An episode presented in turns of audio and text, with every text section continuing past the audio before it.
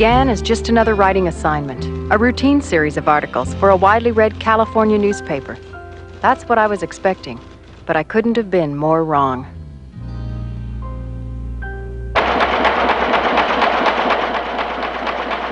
The story I was about to investigate would never make the front pages. The ink had dried on that story back in 1973. Now the story was merely a controversy, but ultimately, a controversy over life and death. I started by reviewing the 1973 U.S. Supreme Court's decision of Roe v. Wade, which simply stated that a woman has a protected constitutional right to have an abortion.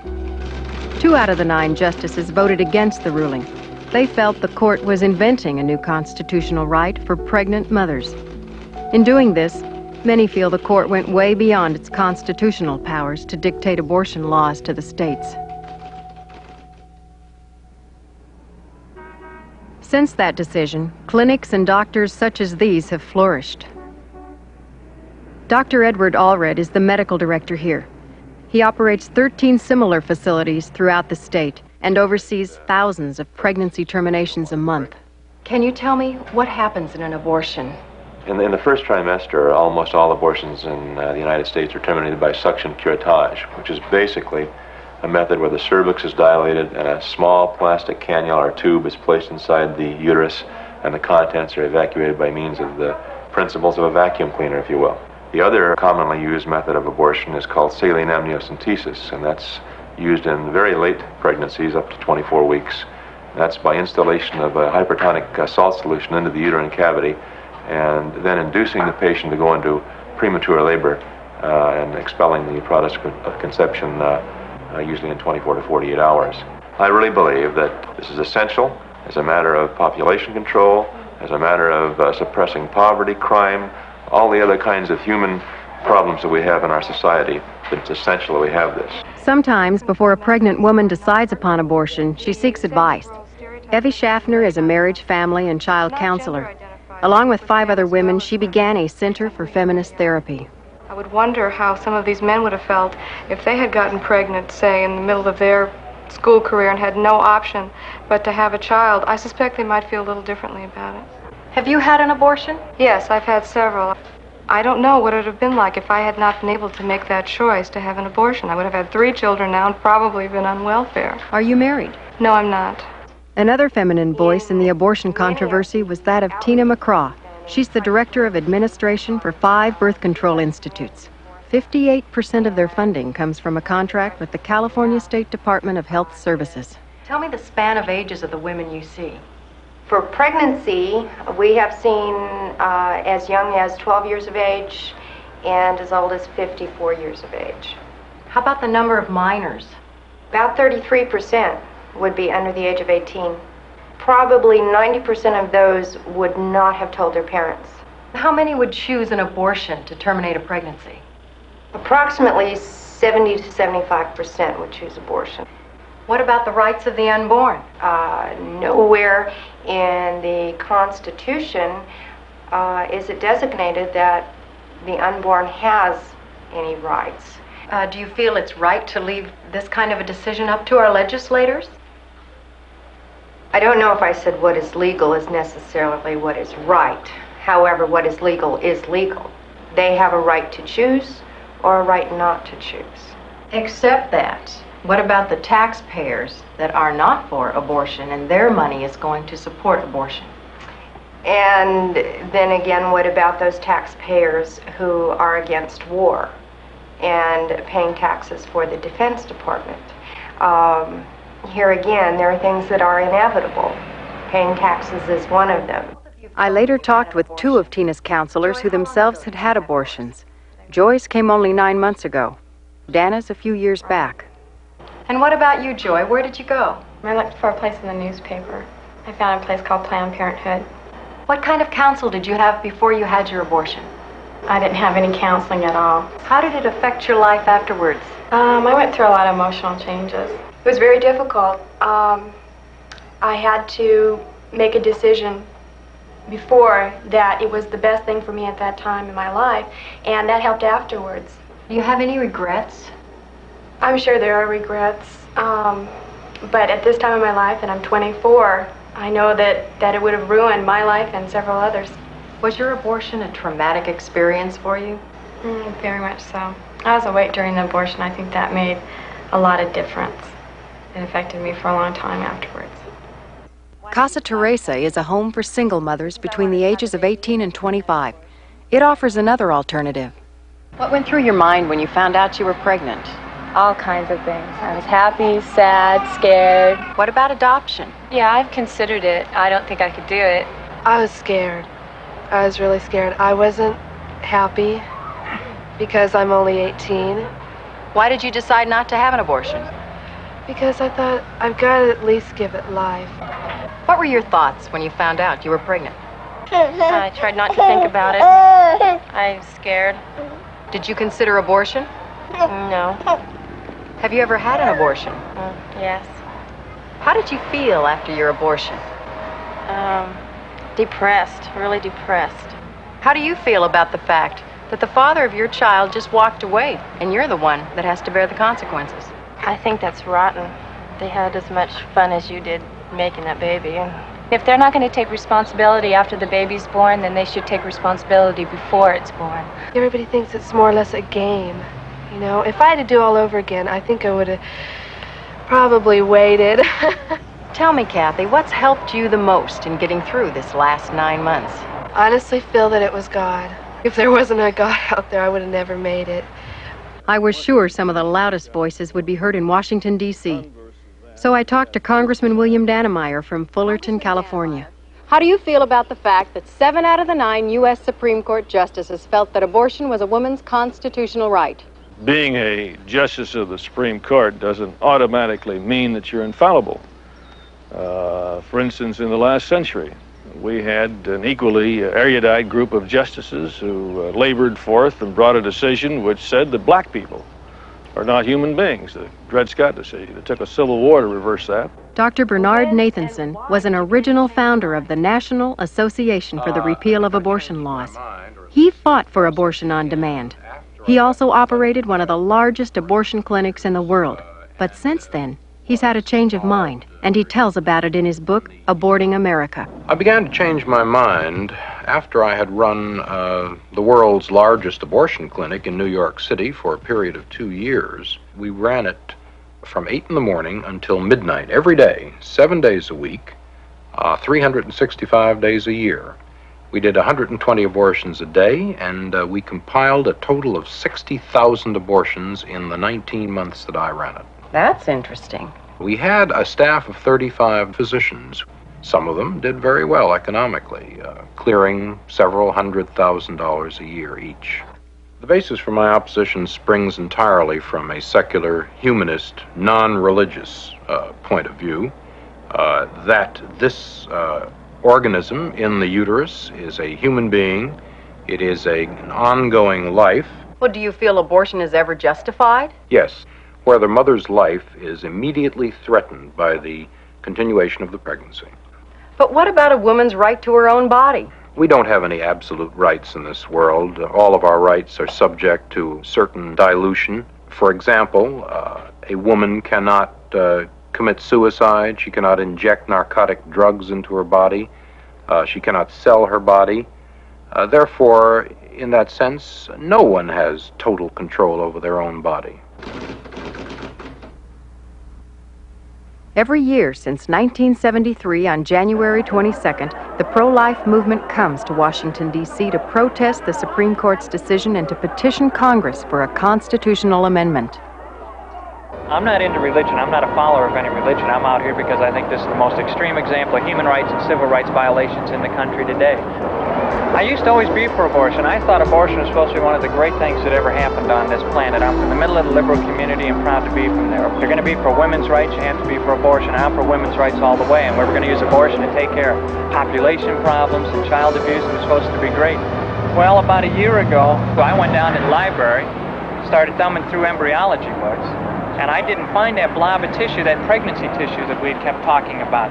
I found a developing human being, and it hit me like a ton of bricks. On nuts, we're killing babies. Why are you carrying this sign that says Stop the Holocaust? Because what's taking place right now is practically the same thing which happened in Nazi Germany. Millions are being slaughtered innocently. It's unlawful to destroy that egg of the bald eagle, but it's okay to destroy babies. I'm marching here today because my mother didn't abort me. Kids are beautiful. If they had abortion when I was born, I wouldn't be here right now. But what about the woman who doesn't want the child? They should put it up for adoption, not abortion. I tracked down Congressman Henry Hyde, the author of the amendment to curtail federal funding of abortions. And I asked him why the pro lifers keep comparing the Supreme Court's decision of 1973 to the Dred Scott decision of 1855. In the Dred Scott decision, the court found that a slave was chattel, at least it had some value. In the Supreme Court's decision of January 22, 1973, uh, an unborn child doesn't have the value of even a blade of grass, where the law can protect a blade of grass from trespassing. An unborn child under that decision has no rights whatsoever and is utterly without value. Excuse me, is this, is this Dr. Willke? I'm Ann Summers. I'm from the Daily Press. I'm doing a series of articles, and I'd really appreciate your time. When not traveling and lecturing, Dr. Willke has a medical practice in Ohio. He and his wife, Barbara, a registered nurse, co authored The Handbook on Abortion, which seems to be the Bible of the pro life movement. They shared an interview with me in the corner of an empty banquet room at their hotel. What about the woman who doesn't want the child that she's carrying?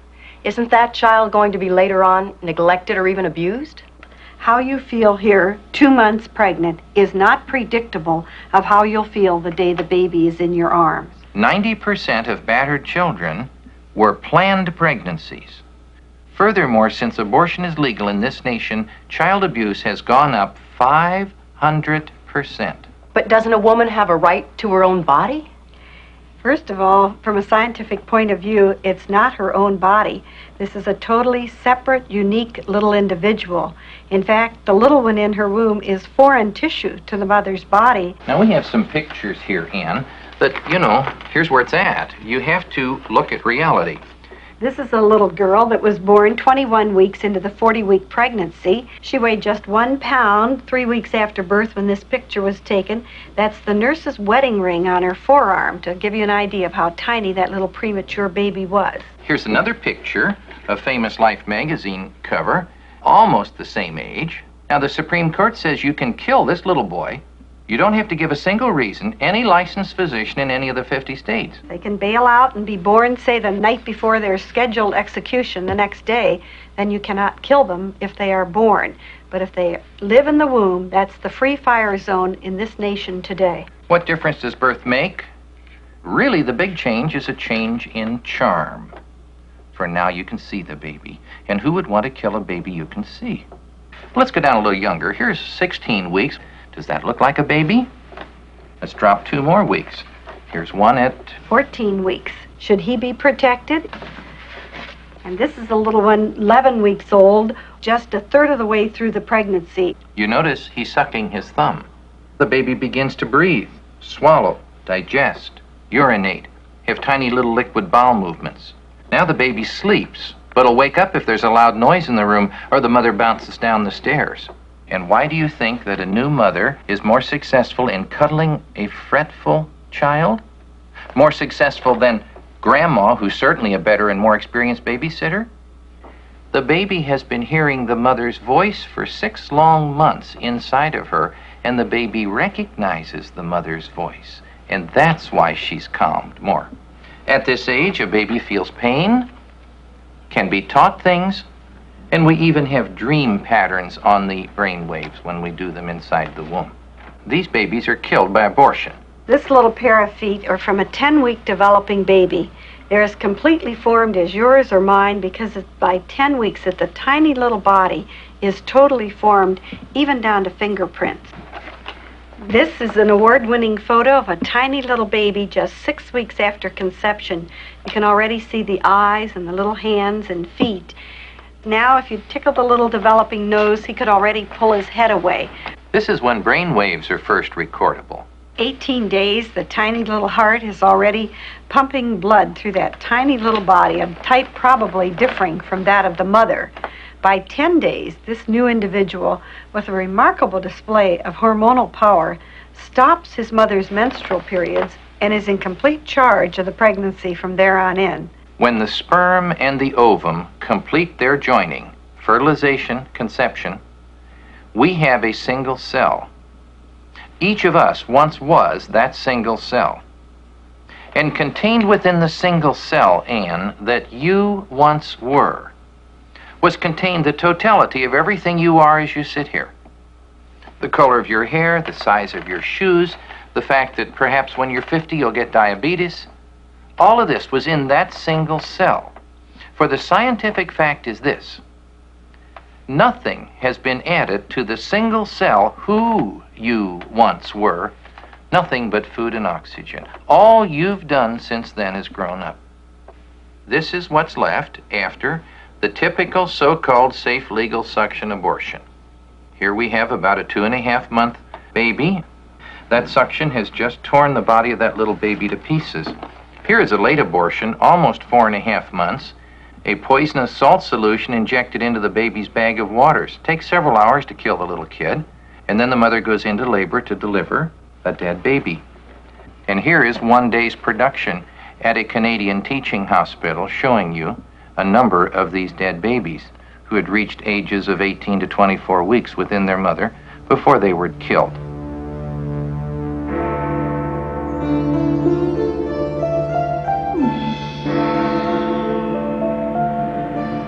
People have differing opinions as to what exactly is aborted. What's your opinion? It's philosophical as much as anything. Uh, I don't really choose to uh, get into that aspect of it. So, what people are differing about is when the fetus becomes a human being. Is that right?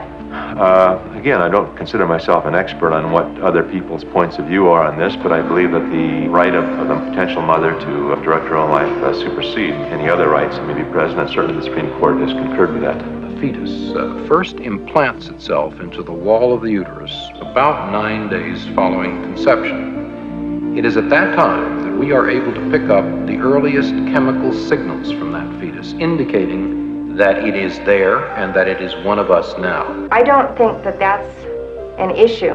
Abortion is a legal option, and I think that's the issue. You know, it's very interesting to me that if a mother is going to abort a child, she refers to it as her fetus. Well, I was aborting a fetus. It was something that I had to do, and I really didn't get into the details at that time. But if she is going to keep it, she calls it my baby. I'm going to bring my baby up as best I can. I plan on keeping my baby. You see, abortion has the power to cheapen human life. Did you feel you had taken a human life? Uh huh, that's what I did. Okay, doctor. A lot of people feel that abortion is a moral issue. Now, uh, are there any moral absolutes or ethical principles upon which you base your opinion? I'm really not much of a philosopher. I uh, I don't uh, I, I try not to I try not to delve into things like that too much. We try not to make any moral decision or bring ethics into it at all. Isn't abortion really a religious issue? No, abortion transcends religion or any other narrow interests such as medicine. It is an issue of major public policy in this country, and it is going to have to be resolved uh, by the men and women of this country. I knew to get to the honest core of how I felt, I had to digest the moral side and confront the physical. I had to witness an actual abortion. I'd like you to take some slow, deep breaths. You're going to have a nice, pleasant sleep.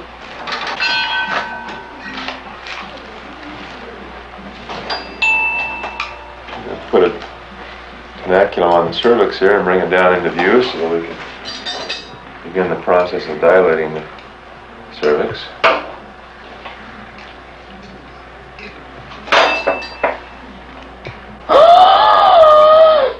Oh, my lord, she screamed and she's unconscious. Well, the doctor told me it was a little unusual. Continuing to dilate the cervix. I watched as the doctor began using dilators of increasing size. Is about uh, 12 weeks.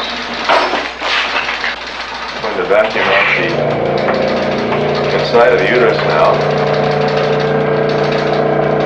Usually takes uh, one to two minutes. Now the suction procedure began. Fluids pass easily through the tube, but once the fetus is reached, the hose catches momentarily. until the denser pieces are passed through the line.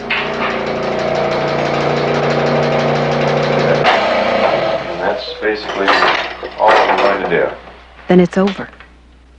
The doctor working with quick professionalism because of the waiting list. After contacting over 35 abortion clinics, I was finally granted permission to observe a saline abortion at a West Coast teaching hospital. And that's used in very late pregnancies, up to 24 weeks. That's by instillation of a hypertonic uh, salt solution into the uterine cavity and then inducing the patient to go into premature labor and expelling the product of conception, uh, usually in 24 to 48 hours. Three hours following this patient's injection, mild labor began that ultimately lasted for two days. It was then that she delivered an 18 week old dead baby. If the baby is born alive, it's considered a complication. Nurses indicate that no steps are taken to aid survival. Peggy Kilpatrick was employed at a pathology lab that facilitated abortion clinics. Her job followed the abortions, picking up the POCs. Now, POC is a product of conception, and it's sort of a, a name that they've tagged onto it so it gets it out of reality and into a thing rather than a human being or an embryo or a fetus. When the POCs were brought into the lab, what happened to them? The embryo was taken and put into a block of wax, and then it would be sliced, and they would make a slide.